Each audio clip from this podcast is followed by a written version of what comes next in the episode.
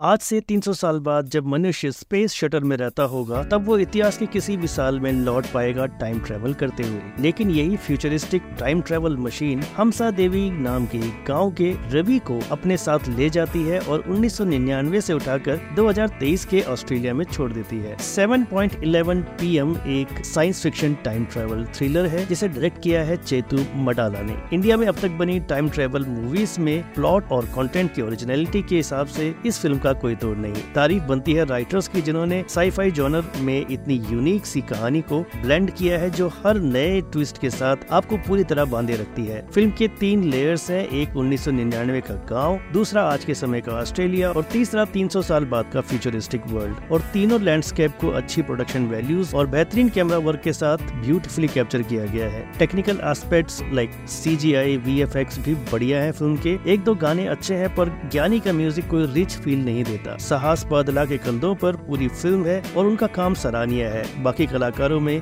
Deepika Reddy simple और beautiful लगी हैं तो बाबर के रोल में हेमंत भटनागर शुरू में हंसाते हैं, मगर बाद में क्रूरता की हदें पार करते हुए भी बहुत कन्विंसिंग लगते हैं। मुझे लगता है की फ़िल्म को थोड़ी और स्टार वैल्यू के साथ प्रेजेंट करते और स्क्रीन प्ले को थोड़ा और बेटर फिनिशिंग के साथ पेश करते तो कमाल हो सकता था। Bollywood can think of a remake here बहरहाल 7:11 पीएम एक बढ़िया वन टाइम वॉच है। विद फ़िल्म की बात रेटिंग 3.5 स्टार्स